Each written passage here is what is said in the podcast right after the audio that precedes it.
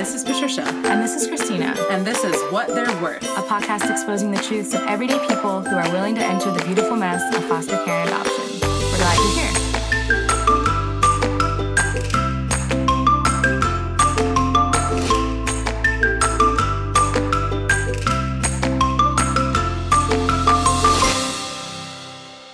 Hello, everybody. Welcome to episode 25. And I am super excited for this episode. Me too. and we have I'm a snacking. very special guest with us today who I'm so glad reached out to us on Instagram.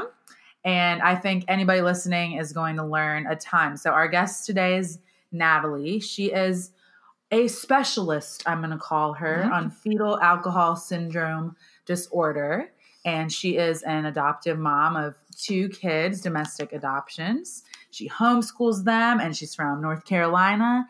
And she's is close to us. awesome, which is. I should hang around you both more often. So first, so first of all, I'm not a specialist. I'm a parent advocate, and uh, there's a huge, huge diff. Thank you, huge diff, as my son would say. Just because um, I became an advocate, I say by accident through through our family's journey. Um, and then just to just to correct you, um, it's fetal alcohol spectrum disorder because it's a spectrum. You said fetal alcohol syndrome What did disorder I say? which is one of, no no no no it's okay that's okay that's why i'm here that's why i'm here Is that common now for people to say that? Because I think that's what I would. it is because that's what people most Call associate with fetal alcohol exposure is the syndrome Mm. and it was diagnosed the, the, the fas term fetal alcohol syndrome was di- you know the first term came up in i believe it was 1970 um, however um, we learned the community learned that it really is a spectrum disorder because we know that no amount of alcohol is safe. So even that one glass of wine before you realize you were pregnant it's not a- a- any alcohol is is unsafe to an unborn child. So fetal alcohol spectrum disorder and for all you all you social workers and everybody out there fetal alcohol spectrum disorders are in the dsm-5 there are actually several diagnoses that are in the dsm-5 um, and uh, they are official diagnoses and, and they have specific criteria um, just like fetal alcohol syndrome which is considered to be one of the more heavily impacted The Oh. DS5 thing is the big book. the dsm-5 yep it's it's what everybody Whoa. uses in mental health. I should know this, y'all, so don't judge me. But is syndrome and spectrum are both in the DSM 5? Yes. Yes. But syndrome is under spectrum because fetal alcohol spectrum disorder is a spectrum. So, kind of like if you think about it like autism. So, autism Mm. spectrum disorder, Asperger's is under that. You know, autism is under that. Um, there's different types. So, it's the same thing with fetal alcohol spectrum disorder because it's a brain based disorder and it affects, you know, individuals in a different way. It's a, it's, fetal alcohol spectrum disorder fasd is what you know the community what the health community what you know parents what we know is i you know you can't see me out there in podcast land but i'm making a like an Uh-huh. umbrella sign Like an umbrella. Like an umbrella. It's an umbrella and underneath it one of those diagnoses are is um, fetal alcohol syndrome which is which is one of the more severe diagnoses so What's the difference? Like, what So would what- take it? Okay, so there are um, some of the diagnoses under that umbrella include alcohol related birth defects. Um, so you can have like um, a lot of um, kids, individuals that have um, fetal alcohol spectrum disorder can have cleft palate. That's actually a very common thing. They have um, very um, either like birth defects in their jaws or in their teeth, so they have difficulties with that. Um, they have GI troubles, and, and GI, like what we would think would be constipation, is actually something like what actually one one of the diagnoses our son has was is megacolon, which is where you know your your um, intestines are not functioning properly. So there's over 400 comorbid diagnoses that can go with any FASD. Um, so another example of an FASD is um, alcohol related neurodevelopmental, neurodevelopmental disorder, um, which is where you have, you know, the alcohol impacts the brain. It, it affects the memory. It affects the working memory. It affects, you know, it crosses the limbic system. And um, you have um, different characteristics from from that too. Another diagnosis is partial fetal alcohol syndrome. So it it it's you know many of the characteristics, but not 100%. Um, so there, there are actually, I believe there are five di- different diagnoses under that umbrella. So one of the mission, um, one of the mission points of, of our the ministry we really consider that my husband and I started, which is FASD Hope, which is also a podcast, is to increase awareness about it and what exactly is fetal alcohol spectrum disorders. So I'm already increased. So so fetal alcohol spectrum disorders, a simple definition of it is um, any it's a brain-based disability so it's brain it's a brain-based diagnosis which causes whole body effects and it's a lifelong disability. Um, one of the misconceptions is that people that have an FASD have low IQs. That's actually most of them. I, I believe I want to say it's it's over seventy percent have um, an average IQ, you know. Hmm. Um, so, but where we find the developmental delays, it's um, where we find the developmental delays are in areas of things like executive functioning so being able to carry out tasks so if you tell you know someone okay i'm going to give you like a three step command or something somebody that has an fasd may only be able to remember the first step or the first and the last step. That's an example of executive functioning. Same thing um, with a, another big difference with any anyone that has an FASD is there's usually um, a primary characteristic is there is a gap between their chronological age, so how old they really are, versus their developmental age, which is you know across the different domains of functioning, how old they're functioning at. Um, so FASD, just a, a, few quick facts, and you can find more information on our FASD Hope website. And I'm also going to give you both some um, information so you can, you know, list with this episode. Um, but right. FASD is the number one cause of developmental disabilities in the Western world, in U.S. and Canada. Wow. It's the number See, one. A recent people write it off because they only think of the extreme yes. version of yes. it, and so they don't. They unless they see the body yeah. and and just stuff, they just think, oh, it can't be and that. they also think that it's only limited to the adoption foster community. It is prevalent, very more prevalent, especially for example in foster and in the United States foster communities research has shown that 70 to 75% of kids in foster care, kids through teens, have a fetal alcohol spectrum disorder. Wow. 70 to 75%. So that right there shows how much of a crisis this is. And um, the other, so another uh, recent study done in University of North Carolina, Chapel Hill by Dr. Philip May, he did, um, it was in 2018, uh, it was across the United States kind of study. Um, he um, researched and found that approximately, actually, it was this is a conservative estimate, but one in 20 first graders have an FASD. And wow. the other thing that is really people are really surprised at, but if you think about it, it makes sense. Um, one of the the highest population that FASD is increasing in is college educated Caucasian women who are married. And the reason behind that, research has shown, is because more pregnancies. Think about how many unplanned pregnancies there are in the United States. It's, I believe, it's about fifty percent, if that sounds about right. Um, and if we think about, for example, in the p- pandemic in these past, what, 10, 11 months, um, percentage of women reported drinking is up 41% than before. So if you're a woman and even if you're married or engaged and you, you know, you become pregnant, but you don't realize you were pregnant until say eight weeks. And maybe you had a glass of wine here or you had a couple glasses there or something. That alcohol still impacts that unborn child. So it's not limited. Alcohol, FASD, fetal alcohol spectrum disorder, affects any demographic, any culture, mm. any mm. population, any age.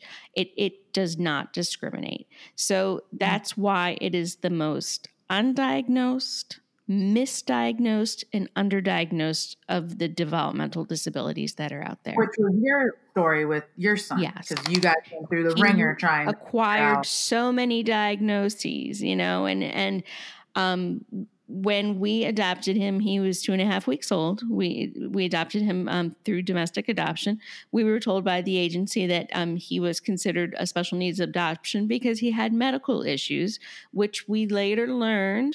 15 years later, that they were due mm. from maternal drinking, from prenatal alcohol Wow. exposure. So um, we we brought him home. We were just here's a funny story because I know you guys like to share funny stories. Um, real quick, we took him from um, we took him home from the hospital. He had stayed in the NICU and then he'd stayed in the peds ward, and they loved him. Um, we were living in Philly at the time, and he was this tough little scrappy baby. They nicknamed him Rocky. Um, you know, we're actually still friends with uh, the unit um, that he was on on Facebook. Like we still send him, you know, Christmas cards and stuff anyways my husband and i we, you know we're new parents we are like nervous as anything and we were getting ready to um to to take him home and the whole unit was there saying goodbye because you know he had been there two and a half weeks and you know the unit just really did an amazing do- job caring for him. So we're I'm changing. It was like the hottest day of the year. My husband is like cooling off our our, our wagon. We had a um, like a SUV wagon at the time. He's cooling it off. I'm inside. I'm like changing his diaper, and everybody is standing behind me. And I, you know, I'm changing his diaper on his gurney. And I didn't know the trick about you have to cover him up when you change the diaper. And Ooh. like the We all learned social, oh my goodness, the social workers, the doctors, everybody were all standing. It was a row of professionals behind me. And I am changing his diaper and he pees and it shoots over my head and lands on the doctor's shoes. Ah! And it's still like my son still jokes about that. He says it was his revenge because the doctor who it landed on did hit our son's circumcision. Ah! So that is like one of the, one of our family jokes is like that was our son's get back for and we called him Dr. hilarious. Buzz. His name his nickname was Dr. Buzz. We were like and he always he, he'll still once in a while say that. He's like, Yeah, it was Dr. Buzz's revenge, you know, my revenge on Dr. Buzz. But yeah, so That's hilarious. That is yeah. awesome. So for all you parents out there, you know, if you're, you know, cover it up. Cover it up.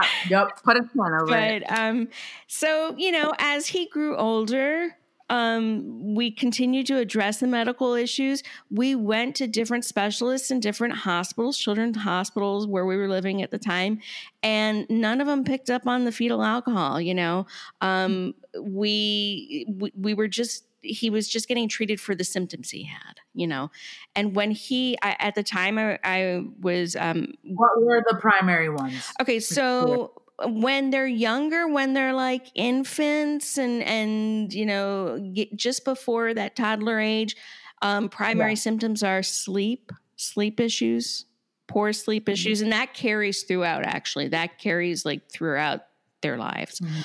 Um, feeding. And um, you know, either failure to thrive, or poor feeding, or not being able to suck, and not having like a strong sucking reflex um, reflexes, things like that. Um, some uh, other physical issues, um, sometimes immune issues. He actually had uh, was diagnosed with asthma before he was the age of one. It was, back then, it was considered a reactive airway, which was asthma, which again we learned was part of his FASD. Um, so a, a lot of those, so those symptoms, and they kind of piled up. Yeah, so they piled up. Other things like GI, a lot of kids, um, especially infants and toddlers, they'll you know they'll either have like really um, really firm you know BMs or or the opposite you know again because it's how the alcohol affects your body not just your brain but your body. So when we started noticing the developmental symptoms he was about a little less than 2 years old. And what really triggered it off and and this is kind of a good educational point for your listeners um sensory was Mm. triggered was a huge trigger he was starting to become um, sensory avoiding in things like um, loud noises bright lights, things like that. Um, and then he would seek things. He was a sensory seeker. So he was one of those two year olds that was running around the room, you know, or he wanted to, to put like bricks in his wagon and pull them, you know, and those are seeking, you know, behaviors. So um, he had a combination of both. And a lot of parents that have kids that have an FASD, they report that, that their kids, you know, start to develop either sensory seeking or sensory avoiding or both. So that is um, one of the primary characteristics of having an FASD. So what the red flag for us was um, in our journey was when he was just before his second birthday, he started having night terrors, very bad mm. night terrors. Oh. Now, if you know child development, night terrors do happen, but they usually don't happen until about the age of like four, five, six. That like late preschool, early elementary. They don't develop when they're under two. So that was a huge red flag for us. Um, and we were sent to a different um, pediatric hospital because the other one had like a year long waiting list. And, you know, we didn't want to wait that long. So we were sent to a different hospital and um, f- for the this um, night terrors. And um, it's funny. Another humorous point is when you have a almost two year old and they send you for a sleep study. It's that's an oxymoron because there's no sleep and you don't learn anything. I mean, they, they basically come in and they're like, yeah, you know, we didn't nothing. You know, unless there's apnea. You know, there's um, usually there's really nothing to report. So he had the sleep study, um, and my husband and I went in. This was just before he was two and this was when we were we had a, a verbal you know um, a doctor verbally said the words fetal alcohol. So um, Oh, when we were in the results uh, waiting for the results and and i believe i was telling you this story um, we were in it was a teaching hospital and the pediatric neurologist um, who was supposed to be you know uh, very very well you know regarded came into the room and he had a bunch of medical students and interns with him. And uh, i my son and my husband and i were sitting down and our son was on my lap. Um, and he was kind of facing you know the, the the room so you know everybody could see him. And the doctor came in and the first thing he said before he even said hello was and he did not say this to us he pointed to our son and looked at all of the students and said, Look at him. Look at that child. He has mild fetal alcohol effects. And first of all, as a parent advocate in the FASD community, you know, uh, 16 and a half years later, there's no such thing as mild fetal alcohol effects. That term isn't even used anymore. Fetal alcohol exposure is fetal alcohol exposure. It's significant and and it affects everybody differently. Um, so there's no such thing as mild. Um, and then secondly, he basically Rude. you know read a bunch of you know reasons why. He was like, oh, because of da, da, da, da, da, da, da, da. And my husband and I were in shell shock. We this is the first we had heard about it. You know, there were things in um, our son's birth mother's history that were questionable that that we later you know again when he re- finally received the diagnosis you know everybody connected all the dots. But at that point this was the first anybody had said those words. So we you know we looked at him and we said what do we do? And and again this you know i say this and this just you know so if you're listening there's no cure for FASD it's a lifelong disability what the doctor mm. told us was we'll put him in early intervention and he will be fine. And early intervention helps. It helps a lot, but it's not a cure. You know, and that's mm-hmm. another thing I really want to communicate to parents out there, whether you're foster Yeah. parents, adoptive parents, birth parents, biological parents, kinship, there is no cure. Early intervention, and the earlier you receive an official diagnosis, the better are you know the circumstances because you can accommodate more you can meet those child's needs more. But um you know that's basically what he said. He left the room and he did not write those words down. And that's why it took us you know almost 13 years after that moment to finally receive an FASD diagnosis because as he grew older excuse me, as he grew older, the diagnoses piled up.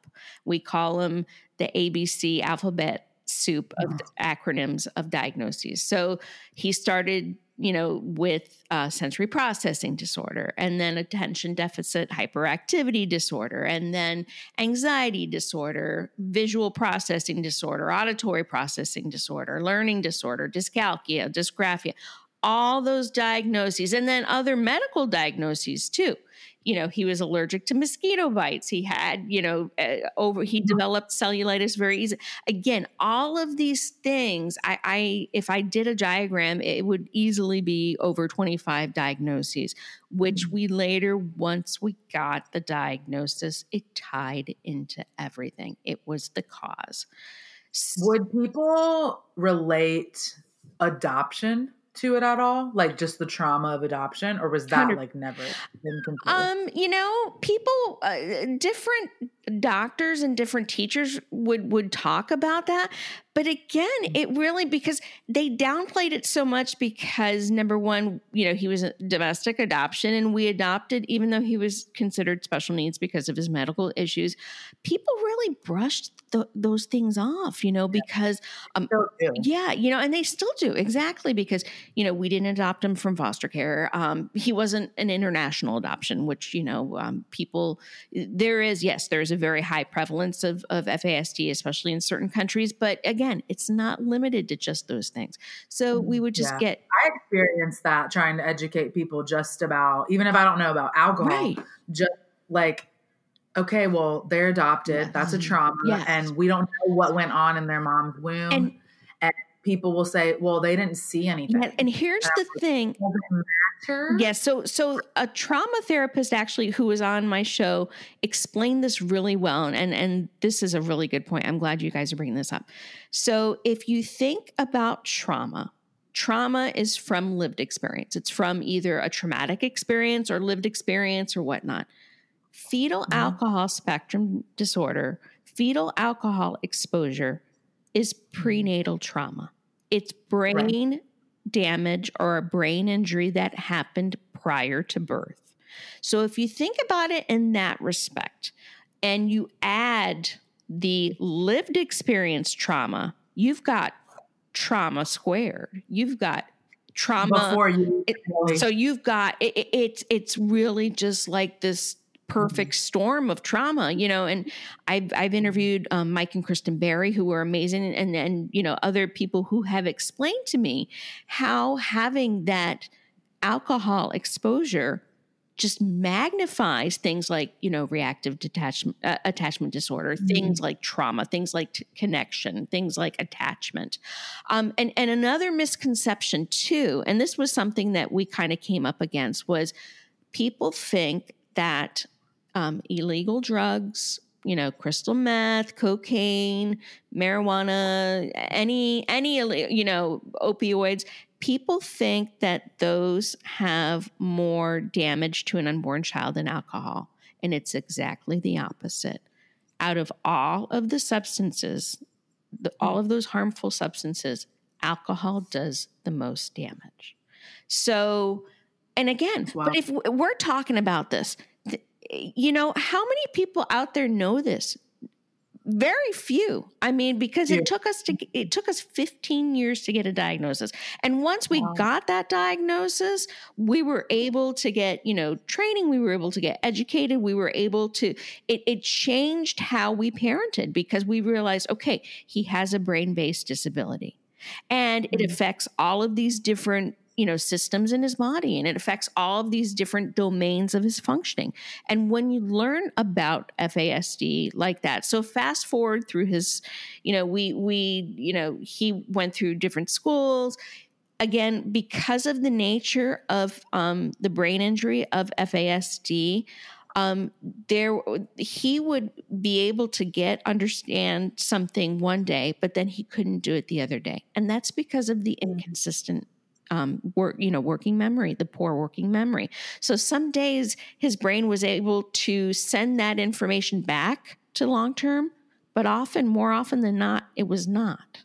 So that is something that people that have an FASD often you know that's one of the primary characteristics is poor working memory so That must be people really it is. Yeah. So if you think about that, and if you think about you're a kid or, or a teenager and people are yelling at you, well, you knew this yesterday. Why didn't you know this today?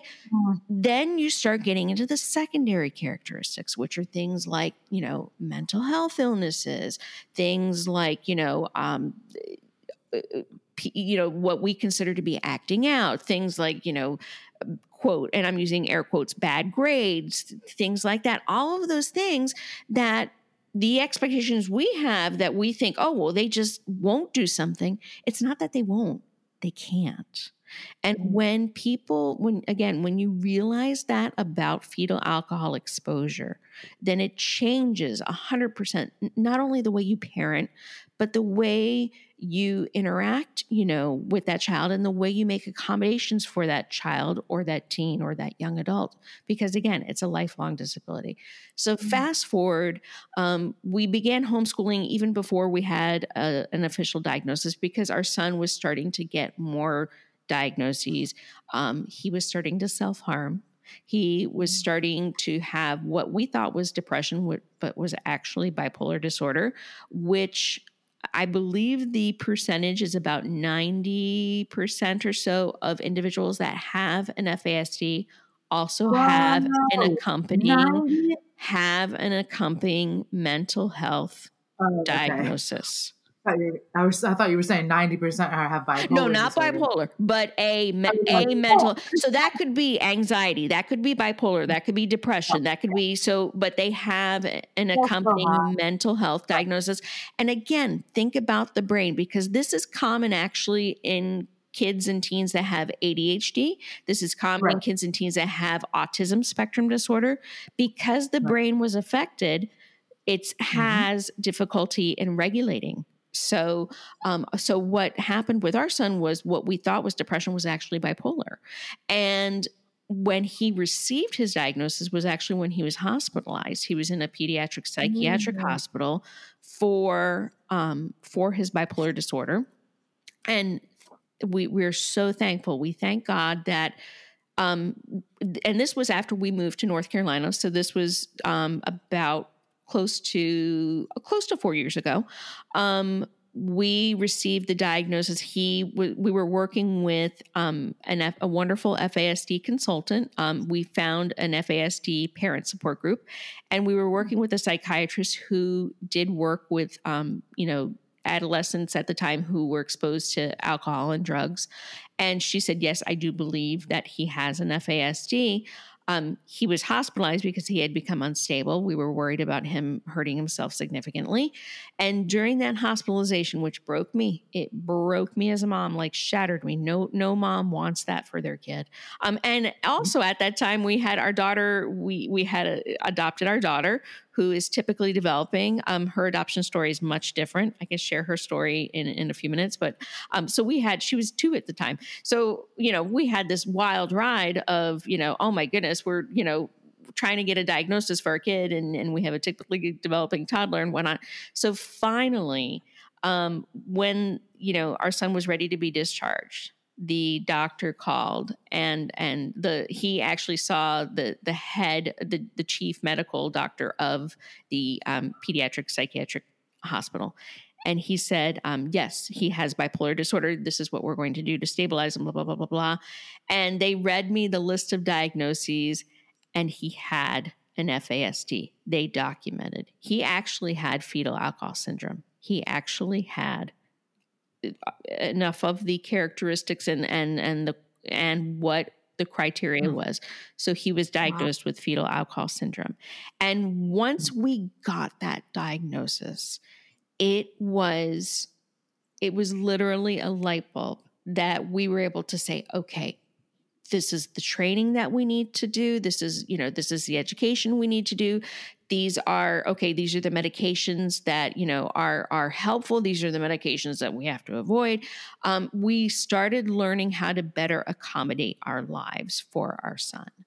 Um, and in that um, in that in that like darkest moment i think was when um, fasd hope was born. Because my husband and i realized that for us learning about everything, um, and it, it, very hard journey, very difficult journey, um, but a very beautiful journey. We would not, my husband and I would not want to be parents to anyone else but our son or our daughter. You know, um, we learned that this is something that happened to our son before he was born. And just like, you know, any other child that has any other type of diagnosis, whether it be physical, whether it be, you know, uh, visual, auditory, you have to make accommodations. And that yeah. really was the turning point for us. So then that's when the spark started and that's when the advocacy started. And that's when we're like, okay, we need to learn as much as we can. We need to, you know, and it took a long time and it was a lot of trial and error. But um, really, you know, we, we started podcasting. Um, I was um, volunteering for a nonprofit. I was podcasting. And then um, over the summer, you know, I had become ill with, I had some um, autoimmune issues and I'd become ill. And I just, I realized that I wanted to do, I was helping a couple of other nonprofits too. Um, and, you know, I kind of just stepped back and realized that I really need to to speak about this. We really needed a, a voice about FASD. Yeah. Um, and then um, in the fall of last fall, we we launched FASD Hope, as a um, not only a podcast, a weekly podcast about FASD, but also you know we have a web, website resource. Um, you know we we we're on social media. We um, every week every week you know I don't want to start crying, but every week I get emails from parents that say you know thank you so much. You you, you know mm. I, I realize sure. I'm not alone. You know. Um, it goes a long way. Yeah. Because you feel alone, mm-hmm. especially and I don't think, I mean, uh, obviously we don't have the same situations, but I think probably most adoptive parents face that moment where you just feel helpless to help your child. Yep. Yeah. And it's the worst feeling in the world. And, and, and unfortunately, it's many times. Like, if I can help yeah. them, yeah. Who can? It's many times. So to know that other people have felt that, and especially if you get some answers, that, that, yeah, that is needed. I have to say that, you know, besides our faith, we're very rooted in our faith. And besides, um, just, you know, my husband and I, because a couple of times this broke us, you know, like, you know, we, because many marriages are, this is such a huge strain, especially when you have those secondary characteristics in your child's in crisis and whatnot. But, um, you know, I, am so thankful to God that it, it brought us closer together.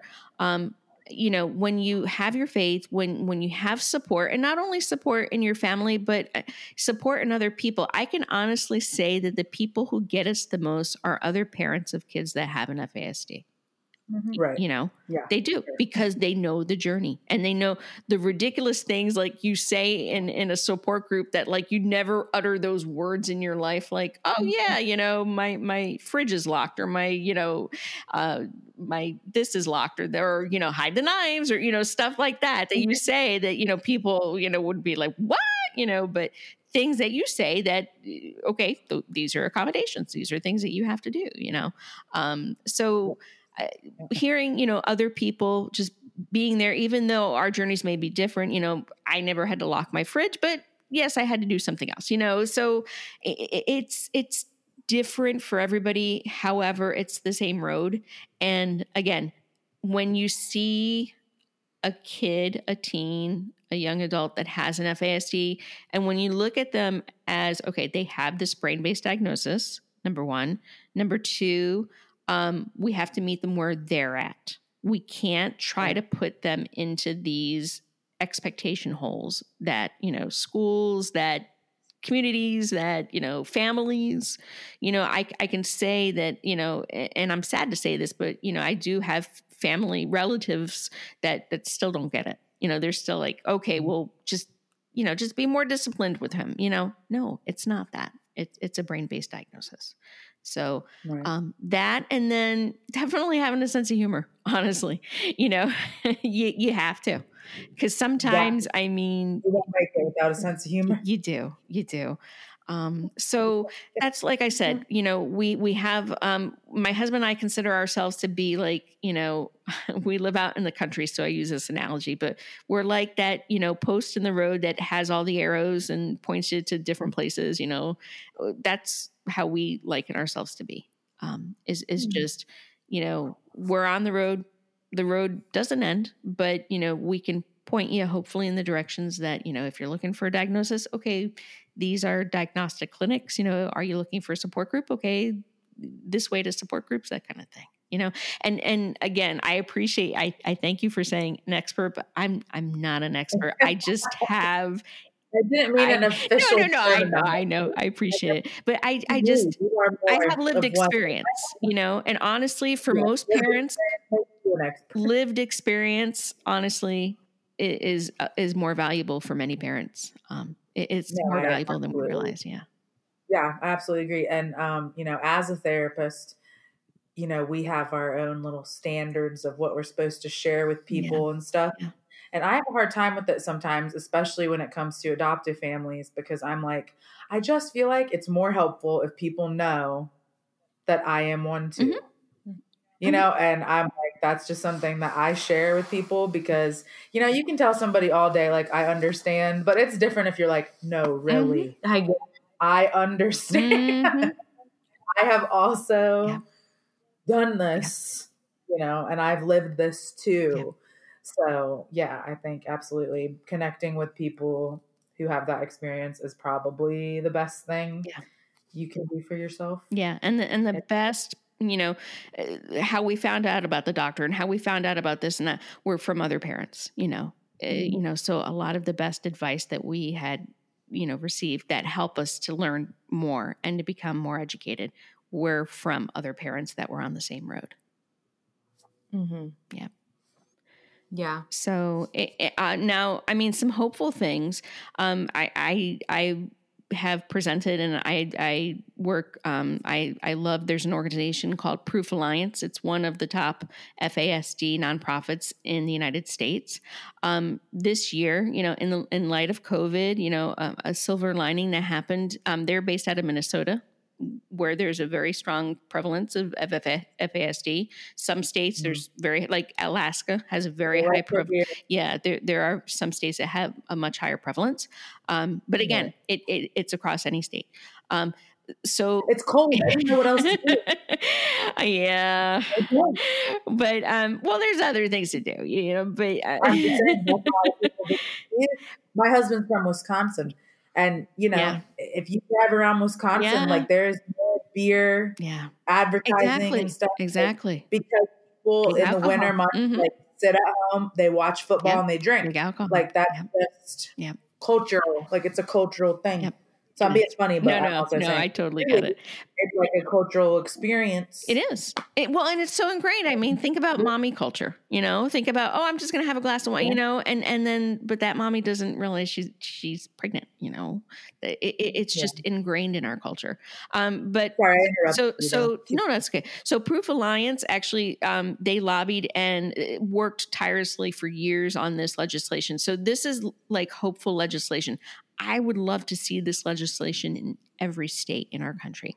So they um, helped, they lobbied.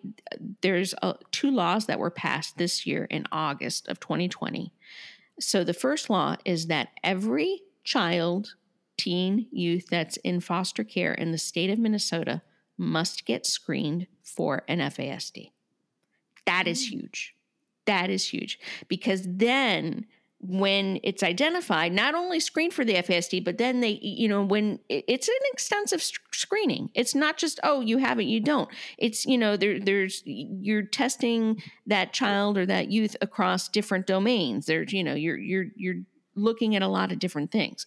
So you'll have a better idea, you know, the the foster parent, you know, their care, caregiver will have a better idea of exactly what's going on, not just that it's a, you know, that they have an FASD, but that, you know, okay, these are the areas of needs, these are the areas where support's needed. So that's the first step. The second legislation that passed, which I think is equally important, is that every parent who is in the maps class we know we you know that 30 hour class that we all have to take for for you know um, for foster adoption must get training in fasd mm-hmm. so that the the caregivers and the parents can know okay this is what we need to do this you know grounding them because they lost their co- coat four times is not going to work or because they lost their phone or because they forgot to bring their books home. No, you make accommodations. So those are two huge legislation, you know, um, acts that were passed in Minnesota. So if we could get those in every state, I mean, and that's just the tip of the iceberg. That's just talking about foster care and foster adoption. There is so much more. Um, Pre COVID, there was national legislation on the floor for FASD research and support. Unfortunately, when COVID hit, I, don't know what happened to it. That's one of the things I'd love to find out.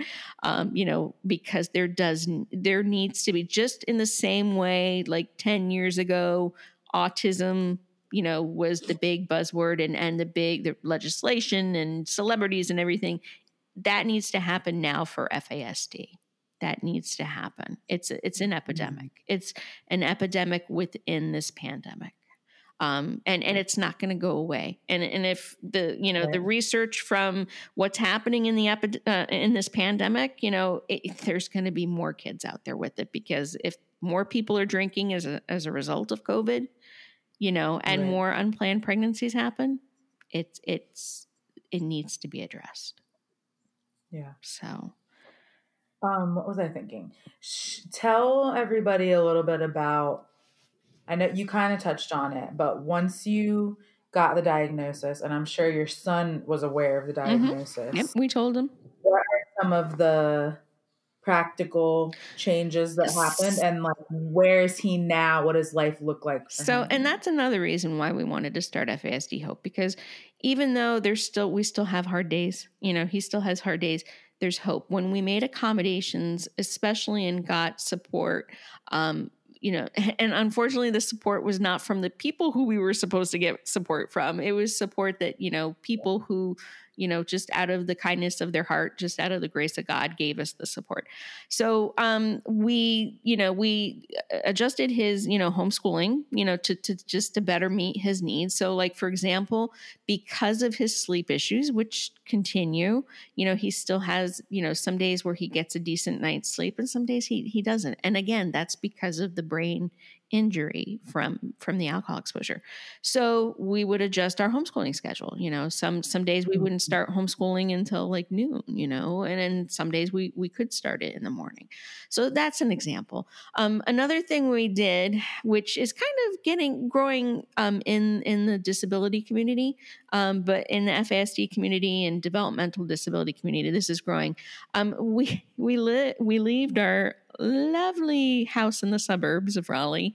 Um, uh, it'll be three years ago, and uh, we moved. We live out in the middle of the farm country, um, about thirty minutes south of Raleigh. Um, we have we call it the funky farmhouse. We have a little under four acres. We don't have any animals. We just have blueberries. we have a lot of blueberries, which is really cool. I feel like blueberries, yeah, which we do. Um, but we have like it's considered a hobby farm. Um, it used to be part of a bigger farm, but it was kind of you know. So our property is a little a little under four acres We have a couple of workshops, and of one of which is detached, and one of which we're actually going to convert into a tiny house for our son uh, when he is ready for it. Right now he's he's a little he's 18 and a half you know. Um, he he lives in he has a finished he lives in basically what the previous owners used as an in-law suite is mm. is his we call it his pad and uh, you know he's got the the microwave in there and the fridge in there and he's got his you know it, it's great and um, that's his place but if he needs mom and dad if he needs us you know if he wants to interact if he you know he loves my home cooking you know um, we're here you know and it gives mm. him a sense of and this is a huge buzzword interdependence so he's mm. got independence, but we're here as the safety net if he needs it. And that's why we bought this property because we plan on doing that to, to a tiny house. And here's something funny. So our daughter is five and a half and she is, woo, she is like, we call her bossy pants, you know, and I'm glad she doesn't listen to podcasts because she, she's, she's amazing. And she, we also adopted her. Her adoption was much different. Um, we actually adopted her her birth mom was our son's babysitter when we were living in Philly. So Oh, wow. we knew she's typ- our daughter's typically developing. She does have um, she does have childhood absence epilepsy. She she does get petit mal seizures. Um, so we do homeschool her for different reasons. Um, however, she she is a much different you know it's a much different story with her. She is typically developing, and um, so she knows that her big brother, who is 13 years older than her, which again, you know, we crazy ride that we're on, but wouldn't change it for the world. Um, she knows that he's getting his tiny house, you know, in the next year or two. So she put in her order this summer for her tiny house. and she's like, Mom, I know that, you know, I know that Nick is getting his tiny house in a year or two. I want to tell you where I want my house. and I was just like, girl, you know how She's to. ready. I was like, you know, and, and so I told my know. husband, I was like, you know, we'll probably be in here in the big house, and our two kids will have their own houses, and, and that's how it'll be Mm-hmm. out here. But it's actually really cool because where we live, we we live around a lot of farmers, and they do that for their families. A lot of these farmers will like take a few acres and section off and give it Mm-hmm. to their kids, and it's actually a really common practice out here in, in, in rural areas. So and our neighbors are so wonderful. They know about our son, they know about our family, and they embrace us. I mean, so, you know, um, moving out here was just such an example of an accommodation that we made. And for us, honestly, moving from the suburbs to, to rural farm country was more of a shock and adjustment than like dealing with COVID because we only go into town once a week to pick up groceries curbside. You know we are on a first name basis with our amazon guy you know we're so the stuff that people are doing now we're like yeah we started doing that three years ago because we live you know 30 minutes from the store so yeah yeah so um so that's our journey. And and like i said we started fasd hope. We're we're a podcast. We're also um, online fasdhope.com um again we're we're not like the professional people but we'll point you in the direction. And and we just want to let people know that they're they're not alone. Yeah, and you don't have to be professional for people to have get meaning from you. And thank you. I you know, appreciate that yeah, and I think You're more professional than a lot of professionals. hey, I want to be on your show again. I I'm having a good time Yeah, Uh, on a Friday. This is a Friday night, and like I'm like this is like self care for me. Woo! Yeah, we love it too. Yeah, we Isn't do. it great? We do it to help, but really It it's is. I call podcasting self care. I seriously do because I talk to grown ups about stuff that's interesting, and I don't have kids coming in here screaming. I'm like, yeah, bring it on. First just threw a tantrum because we had to kick him out. Ah, I know yeah, he's three. Little So tantrum. it's okay. He's a three yeah, he's a three right now. So right before he came in, and he, Oh man, What was I going to say? Oh, I was going to say so if somebody is listening to this and the light bulbs are going off, Yes. like, oh my, this maybe is what's going on with my child or or a child that I know. Yes.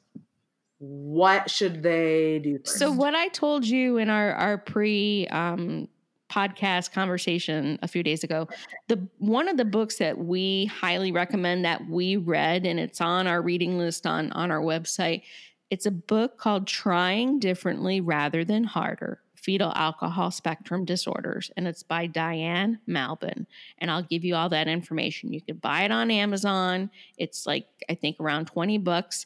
And for all of you in the trenches, in those really dark trenches, I, I mean, I read it like when you know our son was in crisis. I read it Mm. and I had like a million sticky notes in it, and I highlighted it, and I bought a copy for my husband, and you know we would bring it to the doctor's office. That book explains so much about fetal alcohol spectrum disorders.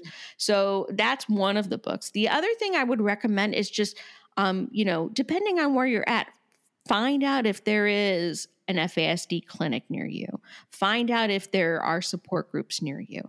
Just just start educating yourself and start connecting yourself with other people. I think that's the best advice i could give. What if you're not sure? so if you're You have not sure so here's the thing like my son saw a number of developmental pediatricians. He saw a number of neurologists. Nobody gave him the diagnosis. You have to Mhm. see somebody who knows fasd so if you're Okay. not sure if you're not sure go to a place that you know knows about FASD and and and you know have them do the evaluation. It's across several do- domains. It's not just one test you know and and find somebody and talk to them and they can give you a better idea on the steps you need to take. And again it's different for everybody you know. How my son was affected is much different than than how you know some of his friends are affected. Proof alliance who i was talking about before they're a wonderful nonprofit. I'll give you the information. You know they have um, parent support groups online. They have a wonderful young adult teen support group for teens and young adults living with an fasd um, it's called All right. baxter Yeah. support group. It's an online support group. My son actually participates in it. It's amazing. So there are organizations out there. So i would say if you suspect it don't wait because Mm. you're you- you're you're actually the longer you wait and the more secondary and tertiary characteristics develop as a result of not getting this addressed it's not going to get better. So do something.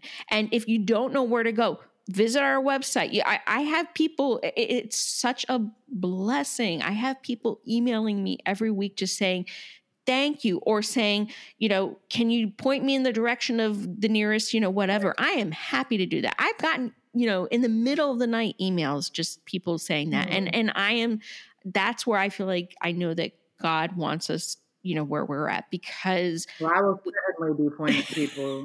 the way that yes and and and and again yeah just educate yourself you know educate yourself make a connection and and just find out what steps you need to take that's probably the best advice i can give you I think it's great advice. Yeah, ignorance is definitely not bliss in the Mm. foster. no no and and again Yeah, not only quite opposite. That's ignorance is a curse in Not this community. not only are you not only are you coping with the lived experience trauma of adoption of foster Mm-hmm. of everything but you also need to cope with the prenatal trauma which whatever it is whatever substance it is so if you can address both of those which many of us have and many of us are then you Mm. know there's hope and and, and that's the biggest thing I, I just have to say and like I said, I've spe- I've spoken with Mike and Kristin Berry. I've spoken with doctors. I've spoken with other people. You know, they all give the same advice. You know, connect, find out what's going on, research, Right. educate yourself, and support your child. You know, or support your teen or adult. The other thing I can tell you, um, and this is again lived experience, is that it does not get easier as they get older. Okay. So that's a big fallacy, not just with Yeah. FASD, but with adoption too. You know, there's more expectations when you get older. And so many of our kids, they can't they can't cope with it. Their brains are struggling with it, whether it be from the lived experience trauma or the prenatal, you know, trauma from substance. You have to meet them where they're at. So if you can, you know, if you can deal with that and if you can learn about that and if you can accommodate that, then that is a huge part of the battle. Amen, sister. Yeah. Thank you so Oh much. my Yeah. goodness. Thankful that you've just been obedient in where God has called you because Mhm.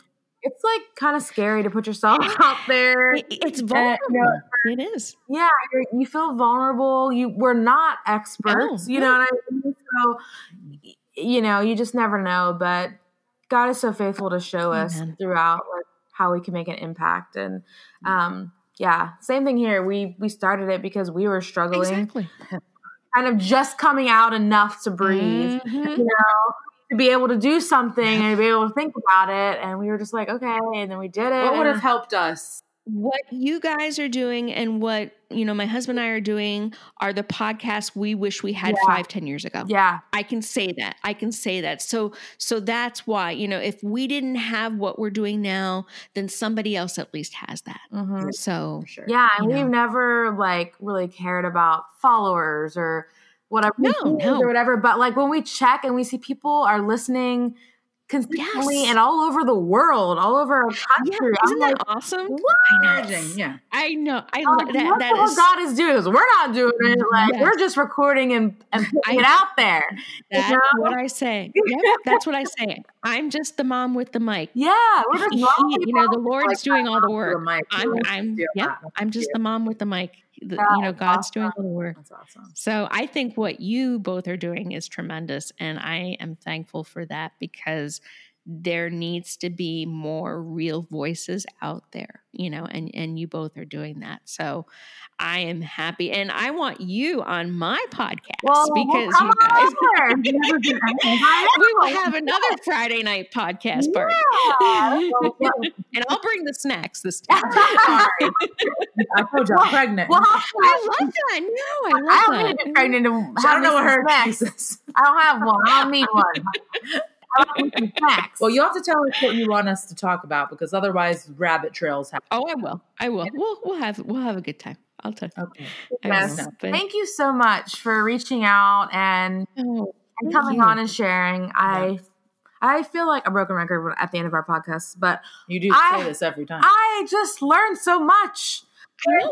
And learned so much.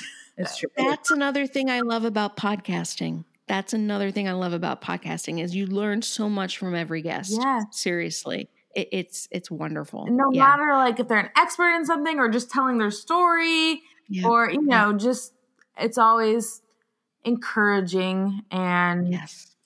and I know that it will bless other people. So Yes. Yeah. Yes. Amen. Amen. I'm so glad to meet you guys. And and I'm s- and I'm I know that we will be in touch. If you like today's episode or any of our episodes, we'd really appreciate a kind review on Apple Podcasts or just to share with your